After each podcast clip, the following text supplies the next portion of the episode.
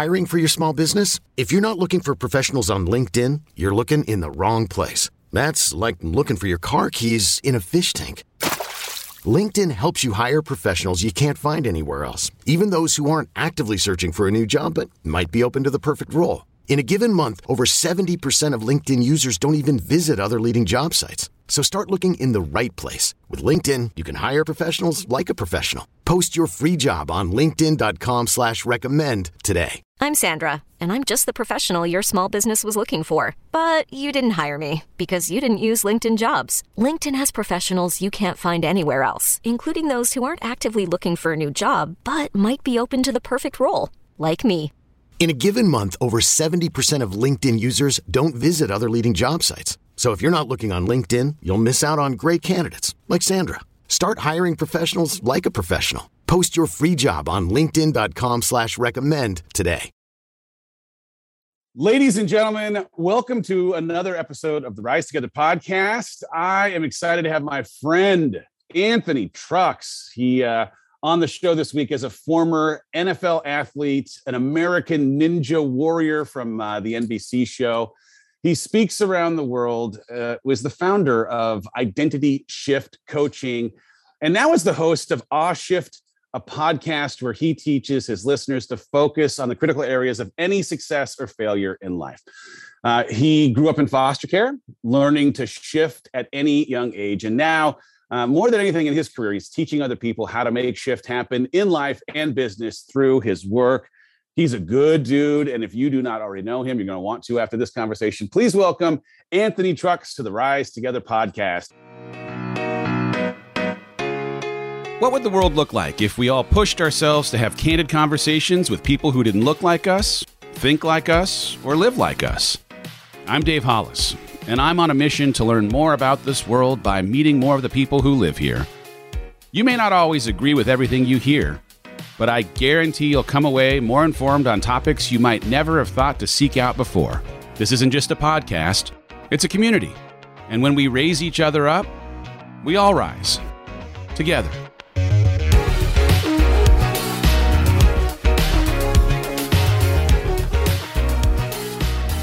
Hello, Anthony. Hey, my man. It's almost like you do this like professionally or something. You know what? I do have the weirdest job in the world, like you. I know it is. We have odd jobs, so fun, but my wife just told me I'm slowly becoming more comfortable with this odd job of mine, as I know you are as well. Yeah. I mean, I've had the benefit, and that's I think the same way that you have. Watching you become so comfortable doing this work has been such a treat in my life because you're a friend, and I am rooting for you all the time. But I think back to meeting you for the first time, and we were both still trying to kind of figure out a little bit of like who we were going to be in this space, what our brand was going to be, the message, the thing that we might be known for. And man, I just think you found your spot, and it's so, so good to see.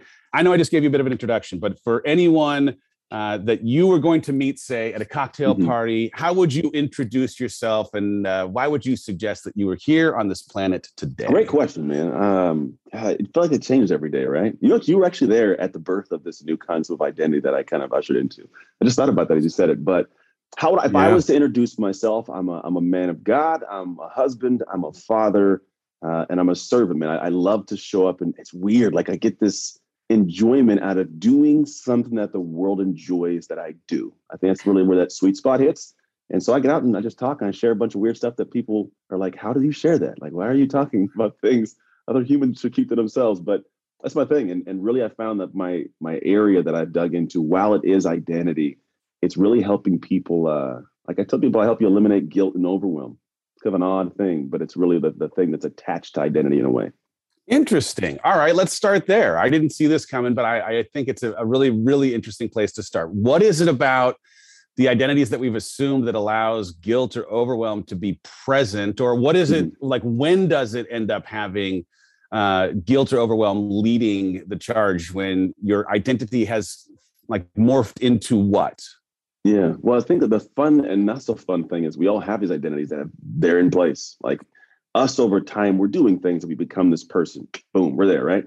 And then we have in the past, or we're currently every day creating guilt, or it's been piling up.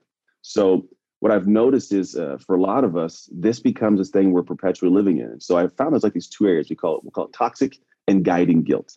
And the toxic guilt's the stuff from the past that I go, this is this person who I am created this, and it anchors us and it keeps us stuck, right? It's the shame. It's the thing where I didn't do this thing. It's the overwhelm from I'm never going to get out of this hole. And so we have this toxic guilt where actually makes us think we don't deserve more, or at the same time, we think we're not capable of more. Yeah. So this is what I call this toxic guilt, right? It's really anchored in how we operate every day from an identity standpoint. Then I have, on the other side, I found guiding guilt, right? Who I am and what I did this thing, right? And I fell short of some potential, messed something up, and I look in my future and go, I've gotten past this, but I took the actions to do it, or I'm in a consistent state of doing it. And I go, you know what? Because it took place, I'm not gonna do that again, right? Like I had issues in my past where like, I wasn't a good husband. I wasn't a good father. And so when my son like, hey dad, you wanna go do this thing? Before I'd be like, no, I gotta work. Now I'm like, I don't wanna be that guy again. Let's go do this thing.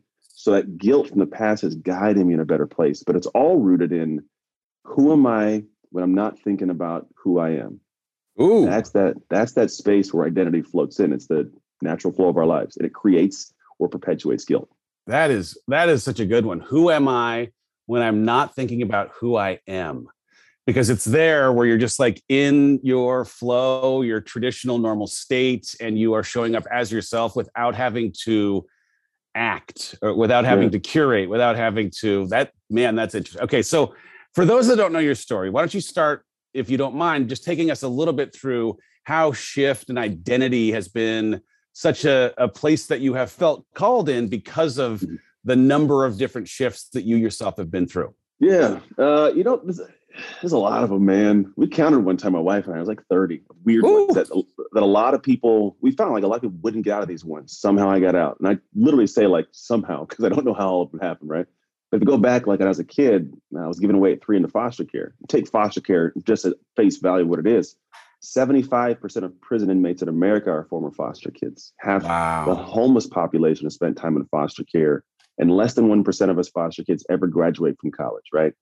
So just the moment she gave me in, I was already doomed statistically. Now, I spent 11 years in the system and went through some craziness. On top of that, I had to deal with, I was eventually like beaten, starved, weird stuff, for like 3 years up until the age of 6. And then I got put into a family, my current family. The dynamic there was I'm the only Black person in an all-white family. So now I got this new dynamic of identity. Who am I? Where do I fit? What goes? It's just weird, right? And then I get adopted. And now I'm this guy that's adopted, but our family was really poor. So now I'm the poor Black kid in an all-white family, all-white community. Like this is just before I'm 14, by the way, right?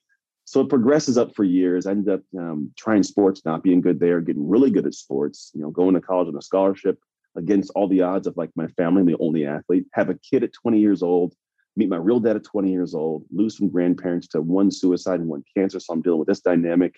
I'm married to my high school sweetheart by the end of college. We had a kid together. And then I go in the NFL, whole new identity again, right? I'm this guy. Then it all comes crashing down, right? I come home because I had an injury in my shoulder on my third team. And while I believed I was great, all of a sudden I'm like, I wasn't great without football. This is how I thought. I am football. That's all I am. And so when I was that thing and I lost that thing, I didn't just lose a thing. I lost myself.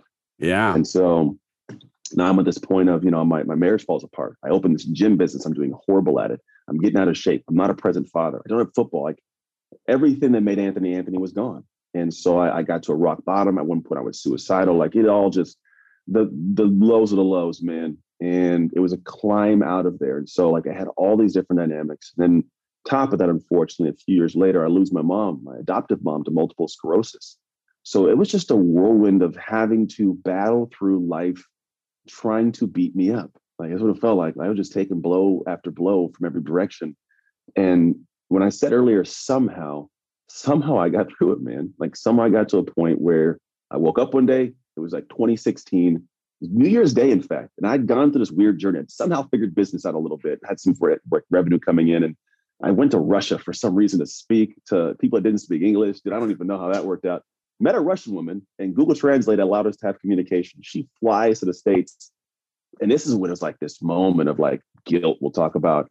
So I wake up New Year's Day and I go into the bathroom and she's on the bed and I just felt dirty. Like, there's this social thing where it's like, cool, I have a bunch of girls, get a foreign girl. And like, But then when you're in the middle of it, there was this thought of like, oh, like I would never want my daughter to be with a man like me. My boys, I would never want them to be even close to being this human. My mom would not approve of this. My God wouldn't let me into heaven, man. And it was this really interesting moment where I was like, this is not the trajectory I want to be on. Where this path is going, I don't want to go. Yeah. And that was more than guilt. That was like shame. And that was the catalyst for me to start moving in a different direction, trying new things. And you know, after doing the weird stuff I teach now, I got to this point where after, like, I divorced my wife at the time years before, but 3 years after divorce, remarried my ex-wife. We're about 5 years deep in a remarriage. It's an amazing marriage. My kids have a present father. I'm in great shape. Business runs smooth. Like, there's been a really interesting and really cool climb. And it was where we met together, right? We met fishing for trout down there in Jackson Hole, Wyoming. That's where the idea came through. At the time, I want to talk about trust your hustle at work, football guy, right? Hustle. And our friend Ethan Willis goes, I don't like it. I go, Ethan, what do you mean, dude? You know, because someone was killing my baby in front of me. I'm like, what are you talking about? You don't like it. And he's like, you know, at the end of the day, there's a message and a messenger. And you'll know this. Like, I love the new book you have, this concept, because it is the message for you as the messenger, dude. And he says, if you are a messenger with the wrong message, it never lands. If you have the right message, but you're the wrong messenger, never lands. And he says, you're the messenger, Anthony, but the message isn't yours. He's like, what I want to know, how did you get through all that crap, all those different shifts of your identity to get there right now? And I was like, ooh, and Brandon goes, ooh, and I go, ooh. So that was the journey, man. That's what got me here. It's so wild. I just want to acknowledge that I love what you're saying about, like, it's got to be your message. You can't be the messenger of something that isn't your own. What's been, I think, interesting for me and playing out in real time is I have so much pride for that book that just came out of mine. And also I find myself as much the messenger as the intended recipient of the message, because I think in this weird duality, both teaching and a student of the teaching, and will be as a work in progress for a long, long time to come. But I'm sure that there is something in the way that this work has become another version of who you are, that in some ways it's also acting as a cathartic healing agent for some of the times when identity that had been assigned or that you accepted as who you now were sometimes created limitations, sometimes didn't have you feeling great, had the shame, had the whatever, you know, it ended up being, but now has become, through all of the work and the work that will continue, I'm sure, for the rest of your life, you know, so that you can make peace with, that you can celebrate, that you can still have accountable conversations around, but also there's a lot of freedom and surrender and accepting, you know, who you've been, even though you're no longer going to be who that person was, which is, I think, also a great thing. It's okay. And it's what's supposed to be, man. It's this it's a journey, dude. But yeah, you know, what's funny is I have this this picture. It might tie to your thing, but I have this painting on my wall, and it says "Smooth seas never made skilled sailors." Right. And it's this one that I don't know where I heard it years ago. Before it was like college, I heard it. I was like, oh, I like that, because my whole journey. But I think that's the thing, right? There's always going to be smooth seas, but there's two types of sailors. One's down under the deck, batting the hatches. One's up there sipping tea, screaming at the rain, you know, and I'd prefer to be the latter. Yeah. When you're thinking about having to catalog why you've become who you've become, or like trying to assign something cause and effect to like who you are today, man, like so proud of who you are and the present dad, are you able to appreciate, is there some kind of gratitude that comes that some of the things that happened that were your least proud moments produced some of the things that you're now most proud of? Oh, yeah. I mean, yeah. And I wish I could give a more emphatic yes, to be quite honest. Like, you know, I want to be like, yeah. And then everybody, because everybody's, when you ask that question, like, yeah, I'm happy. But to the depths of my soul, am I, you know? When I look back at the person I was, like my marriage fell apart. Now, I'll be honest with your audience, because I always have been. Like my wife stepped out on me, right? And I'm remarried to her. So let's just move that back and forth for a moment, right? But back in those moments in time, think about what took place, man. It was at all times like, she's horrible. How could you do this to me? I never stepped out on you. I never lied. You never cheated on you. But what I was doing is, this time I'd come back, I'd lost myself, had nothing that made me me. So I wanted to build me, right? I gave all of my energy to this gym business. I wanted to be the guy again, you know? And so I neglected this woman who was my wife, had been together since high school. And I thought, she's not going anywhere. I was in high school. She didn't go anywhere, right? Top of that, she has a four-year-old and newborn twins. I'm gone from 6 a.m. to 10 p.m. each day. Now, this is going to get to your question, and it's the hard journey of what you just talked about. For about 2.5 years, I pushed her into the dirt with every word I could, as often as I could, right? How could you do this? Mother of my kids. And then at one point, I stepped back and I had that realization, that moment on January. And I was like, why in the world did this all happen? Because I looked at my life as a whole and I realized, oh, crap, I'm the common denominator in all of my problems. Whether I created it or I allowed it, like there's some piece of Anthony here. And so it led me to say, okay, well, why did the marriage fall? What was my role in it? Yeah. What was my role in her stepping out? Most people will never ask that question. I know from experience and asking. But here was my realization. This doesn't take away from her decision in any way, right? It took two people in a relationship to get to a point where she even thought she needed to make a decision. Yeah. That was one of the things you're talking about. I go in and go, ooh. Now, what I enjoy about that is now when I look back at these moments of my life and I feel any part, this is my guiding guilt, any part of me doing the thing that would attach the emotion to what I was as a man back then, as a husband back then, I run away as fast as I can, right? Whether it's like, hey, love, can you do that? I don't want to do that. I'm like, no, I got that. Like I haven't said no to sex in probably, I don't know, 4 years, right? I do the things that are asked. It's weird, but this is that part where it ties into me learning that lesson. Because think about if I don't, same guy, doing the same thing, living the same life. I do not have the joy I have right now. And I wouldn't trade, honestly. I wouldn't trade any part of it, but I would do the same thing probably 70 times over if it meant I get to the same place. Not 71 though. I'm just kidding. But I would do the same thing, you know? But that's the part of it. So in a long runabout answer, hell yeah, man. All those things that took place, I didn't like them, but I have such a depth of appreciation for them. When you think about or have a client who's, representing stuckness, right? Like they are bumping up against the same problems over and over. How do you assess that, oh, it's shift that's necessary, that identity is the barrier to you having a breakthrough or is complicit in keeping you stuck in this spot where you've stopped growing, you're unfulfilled, and until you embrace shift, you aren't going to do anything more or better with your life? Yeah. So in a simple way, there's a statement that I love. And what it states is, it's hard to see the label when you're inside the jar. And that label is a label the rest of the world sees. And that label is how you're operating. Yeah. And your life as it is right now is happening because of the actions you take. A lot of them just reactionary, subconscious, identity based. And so what happens is most people have the same thing because they do the same thing. And in order to get something different, in order for you to change what you had this experience, to get unstuck, it ends up being actions. There's a statement I love also, it says action ends suffering. You're suffering in this experience, there's going to be an action you take. Are all actions going to solve it? Absolutely not. But there will be one, it's the right one, that changes it. However, Dave, the action that you're going to have to take is going to feel like you're pulling your own stomach out of your body. Yeah. It's going to be this one that unsettles you. Your head knows it's right, but the heart fights it, right? And the reason you do is because it feels out of character or out of identity. I'm not the person that does that. That's not who I am. I've never done that before. Yeah, I know. And guess what? You never had that before. So the logic is sound, but the action is usually difficult. And so what I tell people is if you feel stuck, first check in and go, all right, is there something that I could do that could change this? And be honest with yourself. You know there's going to be something different. And when you are met with what that is, how does it make you feel? Yeah. And if you don't know how to do this, here's one thing I would say. Look at a person that you acknowledge and know beyond yourself. Like maybe they know Dave, right? Ask yourself, what would Dave do in this situation? Because the difference is, it's people will say, ask what your better self would do and ask what your future self. There's studies by UCLA that found out that you don't actually have a connection to your future self. It's a stranger part of your brain lights up when people ask about future self. But if I know and watch and pay attention to certain people I respect, like Dave, like I know if Dave has a run on the schedule, Dave's getting the run, man.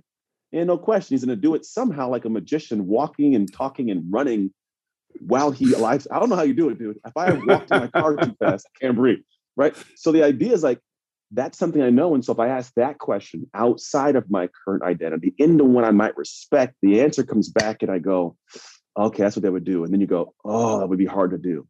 Great. Now you see what it is, and you can attach your being stuck to simply you're stuck in the jar. You don't see that you're typically not the person to do this. Now we got to do a different action out of character to get unstuck. Wow. That's good. What's crazy too is because I have myself been stuck. I think I, in a weird way, had some bizarre romanticization, some like nostalgia almost for the comfort I had in my suffering. Like I didn't enjoy my suffering, but I knew it well. And because of how well I knew it, the idea of pushing into something that was disconnected from it because of that unknown was scary. So I opted to just stay what felt more predictable, right? I could count on my suffering to be there. I don't know what it is, or if you've run into something in the identity work of why we as humans would choose to stay with the familiar, even though it's killing us, at the expense of trying or pushing into something new. Yeah, it's it's that whole thing, the evil you know is better than the evil you don't. You know, that's one part of it. But there's actually a good book by Charles Duhigg called Power of Habit. And if you understand identity is it's the back end of a habit, right? If I do something long enough, it becomes who I am to do it. So that at one point where it was hard to run, think about your journey into running. It was hard in the beginning. And now it's like weird if I don't. It's weird if I don't work out, right? It's just it's harder if I don't. So that is a habitual end result into an identity. Now, habit, there's this thing called homeostasis that we all have. There's this neutrality of where we operate. And there were studies done where they took these families and chaotic families. When things got calm, somebody in the family created chaos to bring it back up to chaos. In a family where they were calm, if someone had some chaos, they all shut down until it came down to calm. And what it essentially was like this nuance to go back to where you're at. And also, even if it's good for you, even if, like, for example, even if it's good to eat super healthy, do these things, right? Because it's different. It is the feeling attached to it is difficult. So even if we're in a crappy place doing funky things that we know will be better, do something else. It's just so hard because of our homeostasis to go do it. It's like a set point in our brain. I want to like understand how to change identity before it feels like it's an emergency situation. Ooh, right? Like I've been through a lot of identity shift myself, not as many as you by any stretch, but I've described change as a constant in my life, either the change that I chose or the change that chose me. And, certainly going from, entrepreneurship into entrepreneurship from corporate America or choosing adoption and changing the dynamic of our family. Like those were changes. And in that change, my identity as now someone who was working, not at the Walt Disney Company or someone who was now the parent of a multicultural child or an adoptive dad. Those things were things that I chose, but in the instance of leaving Disney, as a for example, like I had to choose a new identity because I was dying in that old identity. Mm-hmm. Is there something that if someone doesn't feel crisis, but knows that something's off, that you recommend that they do before they hit crisis mode? Because man, like I want to proactively get ahead of identity shift or identity tweak so that it's done before it feels like I've become a worse version of myself to act as the catalyst to make that change. Yeah, 100%. I love it. And yes, there is like, that's the cool thing about it is you don't have to wait until all the car breaks down, right? If you start seeing like the alert go off, don't wait till the engine actually shuts down. The light pops on, And the cool thing is we have these lights, we have these things that pop up. We just choose to ignore them. And there's a method we use called the shift method, right? And there's 3 stages: see, shift, sustain. Most people jump to the shift stage, which is the working stage. And they do things. I'm just gonna do the things that Dave does. I'm gonna do the things that Anthony does. I'm gonna do the things that Heidi does, which sounds good because they're living some cool lives. What we don't notice is our car might have a flat tire, timing belt's off, and a window's busted. Well, Dave's car might need a new steering wheel, and there's the transmission's out. What we end up doing is going, I'm going to fix the steering wheel and transmission because Dave's got to work on that. And we neglect the fact that your tire, your timing belt, your window are all messed up, can't drive. So the C stage is where you have either yourself going through a process like we have or enlisting outside people, take a snapshot and see first so that at the shift stage, you're not fixing somebody else's car.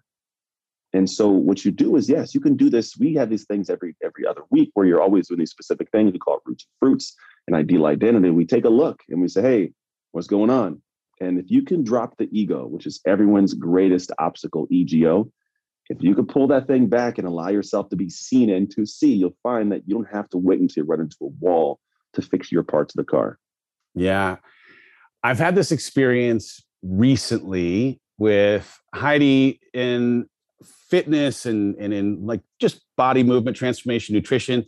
I never saw myself as someone who, you know, was necessarily able to build or like body build, you know, weight train. Yeah. And we just did a recent episode of this show where we were talking about this like observation that she had of something that she saw in me that I couldn't see in myself. Mm. And what it made me like appreciate then and now as I'm sitting here talking to you is that so many times my identity blocks were born out of the weight that I was giving to other people's belief of who I was as opposed to my own belief of who I am. Mm-hmm.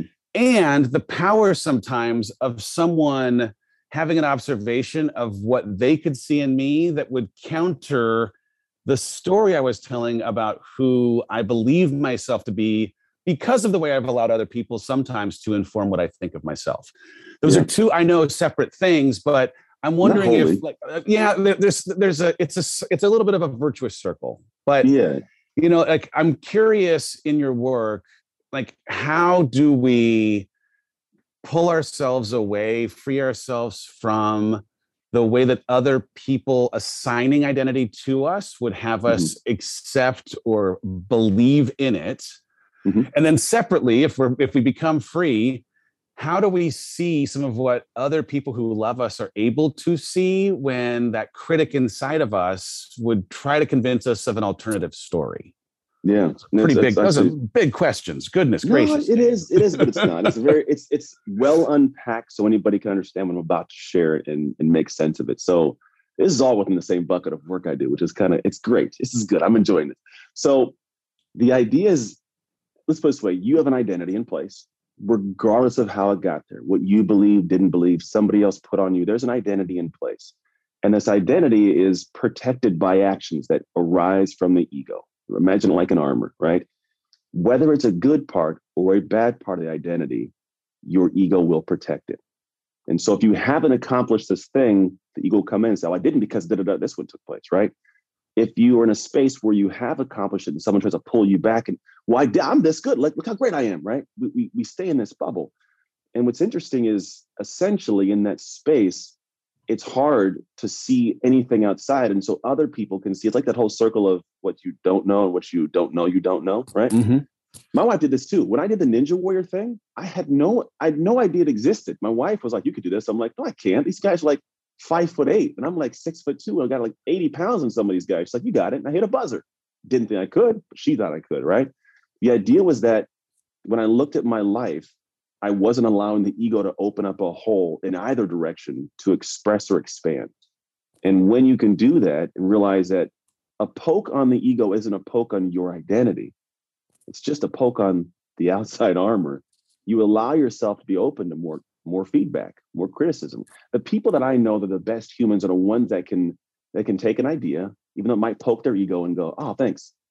You know, oh, thanks. They'll be like, how do you let people say it to you? I'm like, oh, what? I know who I am. You know, like, what? So at the end of the day, I know this identity inside and I know that I want that to be better. Therefore, I know that in order for you to be better, I got to see things I don't see. I got to open up the holes, open up the ego armor and let people poke and say and kind of feedback so I can then take a section of the identity that doesn't belong in there, get rid of it, and then fill the hole with the thing I want in there. That thing might have been put in there from my mom giving me away and me assuming I didn't deserve very good things for a lot of years, right? So I'm going to carve that out. I'm going to put my own thing in there. This part of my identity might come from the football ego thinking, you're so great because you played sports and helped me. Carve that bad boy out, put something in it so it'll be more a little humble, right?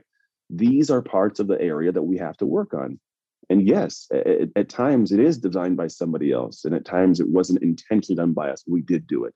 The moment you can look inside and let other people peer past, that's how you get to kind of the progression and steps towards improving life. So good. You know who's great at receiving? Like I've never seen it from anyone unlike him, but our mutual friend, Tom Bilyeu. Like I have watched him take feedback and be like, oh man, that's great. Thank you. Like unaffected, grateful for it. I'm like, man, I want to emulate this guy's ability to take the poke in the ego. Cause it's like, he is looking for the breadcrumbs. He's looking for the intel that comes from somebody coming at him in whatever way with whatever feedback. What's interesting is in the aftermath of divorce for me, was lost in identity again because I was no longer who I'd been and was searching desperately for who I was outside of a moniker that had for so long been the central part of how I might describe myself, husband to her.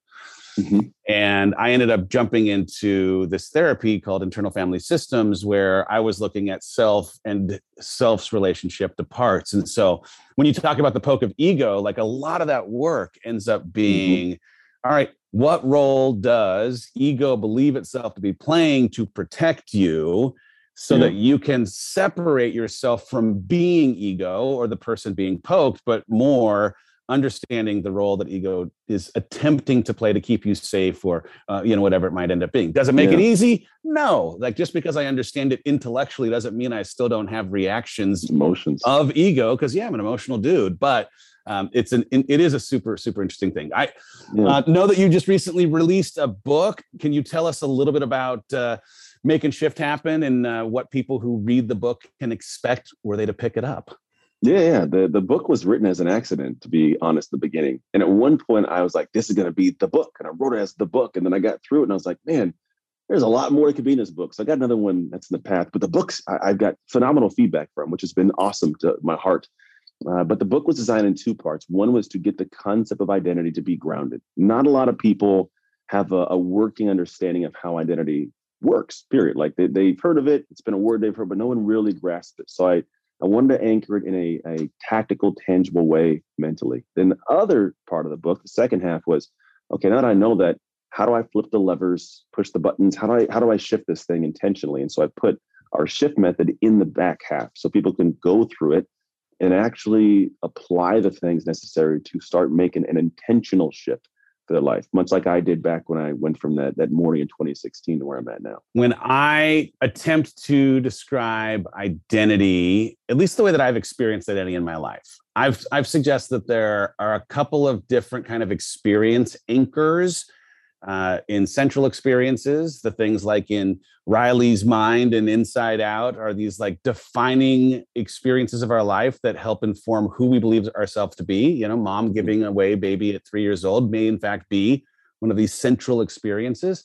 And then something I call circumstantial experiences, things that happened to have happened, but that don't necessarily define who we are. And for me, when I felt myself most stuck, it was that the story that those experiences were telling and how they might inform who I believe myself to be were colored through negativity and not the opportunity that those experiences also happened to have created. Yeah. And so I work through this hypothesis of like, hey, I think that you have a couple of opportunities. If you feel yourself stuck, you're not going to change your experiences, but could you change the attribution that you have of those experiences in one of two ways, either finding the good in the hard, finding the good in the bad, even if it was unfair, you didn't deserve it, no one wants to have to go through it, or you would never want to experience it kind of thing? Or is there a way for you to surrender, make peace with that experience in a way that turns it from central into circumstantial, from something that holds weight to something that no longer is anything more than something that happened to have happened? And since I'm not an expert in identity, right? This is me, Dave, sharing how I have experienced identity. I wonder if there are any of the things in your work, your experience, your own experience with identity that either corroborates or pokes holes in, because I'm not sure that this is a universal experience of how experiences historically translate into identity. I just know that's the way that I've experienced it. And I'm curious how that matches up with anything you have. I mean, it's very in line. It has a parallel to it. I would sum up what you said is no moment has any meaning except the meaning we place upon it. Right. So it's like this thing happened. I get it. There are core parts of who Anthony is that are good things and how I see the world, how I experience the world. Like, me being in foster care with an all white family, it's a core part of my being, the way that I see the world, the jokes I can make, like we had before we came on, like that's possible for me because I'm like, I'm just a guy just doing my thing. You know, like there's a part of me, but there are the other ones that are outside and I can choose to give whatever meaning I want to it. I can easily do that. Right. And when I choose the meaning that doesn't serve me, then I live from that. Then I start living this life that feels like a crappy experience. Like it just sucks because the world's a mirror to us. Now, what I did hear in that is this thing that took place that, you know, wasn't, let's say it wasn't ideal. What I do know is I attach a lot of those things to feelings in some manner of what I call like a failure. Like I am a failure or I failed in some way or something failed me. And what I look at in my realm of identity is I want to reframe that because there's actually, we have something called the reframing failure framework I teach. There's like top three areas that are called abject, structural, or glorious failure. They're the hard ones, they're difficult or unfixable. So I walk away. The emotion of it is just too difficult to face. So I never learn anything. I just walk away from it. And I think, that's who I am. I deserve that. That's what I've done, right? Stick there. That's my identity. Below this, what I call learning line, the bottom three, you have common, it's why the apology was created, version and predictable. These levels of failure or someone failing me are simply, you know what? It was an accident. Didn't mean to happen. Or that version of me, that version of my identity wasn't perfect. What did I learn that I could reapply differently next time? Or predictable. Look, this whole life we're living is just a matter of us doing things that aren't going to work the way we planned. It's not always that bad, right? Sports is this way. I go every day when I played football. Every day I was great. I'm going to get yelled at. I know it. It's just inevitable, right? And if you can live in that space, what happens is all these moments, I give a different meaning. And now it's, I missed a mistake. It's okay. I'm not bad. That moment didn't pan out well. Or this version of me in the relationship, in the business, in the situation, me at the McDonald's when the lady's doing whatever, I'm just making something up. You know, these moments aren't great. Or, hey, life is a matter of things failing. It's okay. Like if you can live in that space, now what happens is different meaning, different lesson being learned. I can reapply these things and have a different life, a whole different identity and experience. Yeah. I mean, the headline is every time I've learned, I'm sure there were times when I learned through success, but the impact of learning through failure has had a wildly more profound it's landed more profoundly in how I've now been able to apply that learning in some way for growth, or in some way it helped change who I thought I was because of what I was able to take away from not having gotten it right in the first place. And if in some ways, I think we're able to just see the price of entry of becoming, that we're going to inevitably try things that we don't know how to do well at first. And that in doing those things and not getting it right, that's how we learn how to get it right or get it more right over time. I mean, it sounds simple, but I still find myself averse to wanting to have to publicly fail. I'd like to just get everything perfectly right at the beginning, but that's also not a recipe for becoming who I'd hope to be, right? No, man, no. I actually use it as an example in my work in one of my frameworks called the ID phase, like the identity phase grid. Because you're a good example. Like imagine a grid. I'm going to go real brief. Imagine a grid that has one line of whether I'm locked into my identity and one line that has whether I'm searching for things in life to experience that could be part of my identity. If I'm not locked in and I'm not searching, I am lost. I'm floating through life. These people go to funky places. If I'm locked into my identity, but I've never searched, family does this, what I'm meant to do. When you do that, you're like doing this thing and I'm locked in. But what else could there be, right? The other side of it is, well, I'm searching, but I'm not locked in. I'm open, free spirit, doing my thing.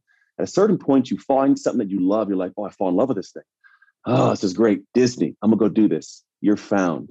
I'm experiencing it. I'm locked in. I'm doing this to me. Look at me. Hey. And then comes a really interesting place where you have climbed above the majority of society. You're doing something, but you don't love it. What do I do? Right. I'm found. I thought I liked this. And most people, like you said, are deathly afraid of failing. It's kind of cool. All you have to do is unlock, man. You go back to open. Yeah. What else is out there? And I go searching again. And here's the thing is most people go, okay, well, I go searching. I'm open, but I'm not locked in. No. Find something else you love. Lock back in. It should not be a concrete grid. It's a loop between open and found. And that process is one that involves trying and failing. Yeah. So the whole thing is beautiful. And I call that life. Yep. It's real. It is real. Oh, man, I could talk to you forever, but we don't have time to talk forever. I just appreciate you and the work that you're doing in this stinking world. If people are not yet best friends with you, I don't know what is wrong with them, but we need to change that immediately. Where do you send people to learn more about you, how to follow you on social, all the good stuff? Yeah, man, go to @AnthonyTrucks. It's simple on Instagram. That's probably a good place to tell you where to go. That's where I live, man. I hang out on Instagram. Obviously, don't really live there, but that's the coolest place to find out what I do, and the rabbit hole opens from there, we'll call it. Excellent. Love that. And the content you're putting out there is fire at all times. If you would, I'm going to have you answer the question that I tend to ask at the end of every single one of these episodes. And that is, if you could leave our listeners today with a single practical piece of advice, it could be an idea, quote, comment, something that's on your heart that would afford them just a little bit of peace or some kind of breakthrough, what is that single thing that you would leave with people today? Oh, man, there's always like 50. I know, it's a hard question. Like, what's your favorite song? Like, I don't know the name. No, there's this one that I always tell people, because the goal for me, like I talked about at the beginning, is to help you make shift happen, right? It's that space you do something that lights your soul on fire, and to exist in an identity that has what I call hustle harmony, like a space where you're getting things done, but there's harmony to all of it. And I do know the biggest bear for most people is just the start, right? And so one message I tell people is you got to own your shift. Now you put them all together, we get it. You got to own what's up there, right? But the first thing is to own, single word, own, that there's something you can do to change your position. If you don't at first own that, then you won't do anything necessary. Second part is which means it's your responsibility to do the work. I can't come save your life. Dave can't, wife can't, kids can't. You got to do the work. Now there are people who own there's something they got to work on and they know it's their responsibility, but they do nothing. That's why the last one's shift. You have to shift the way that you see yourself, shift what's possible, and shift the way you show up to your life. If you can own your shift, you can make shift happen. Man, so good. And somebody needed to hear that today. Having accountability, appreciating that no one is coming to save you, actually creating some energy and action around it. Good work, my man. I appreciate you, Mr. Anthony Trucks, for hanging out on this episode of the Rise Together podcast.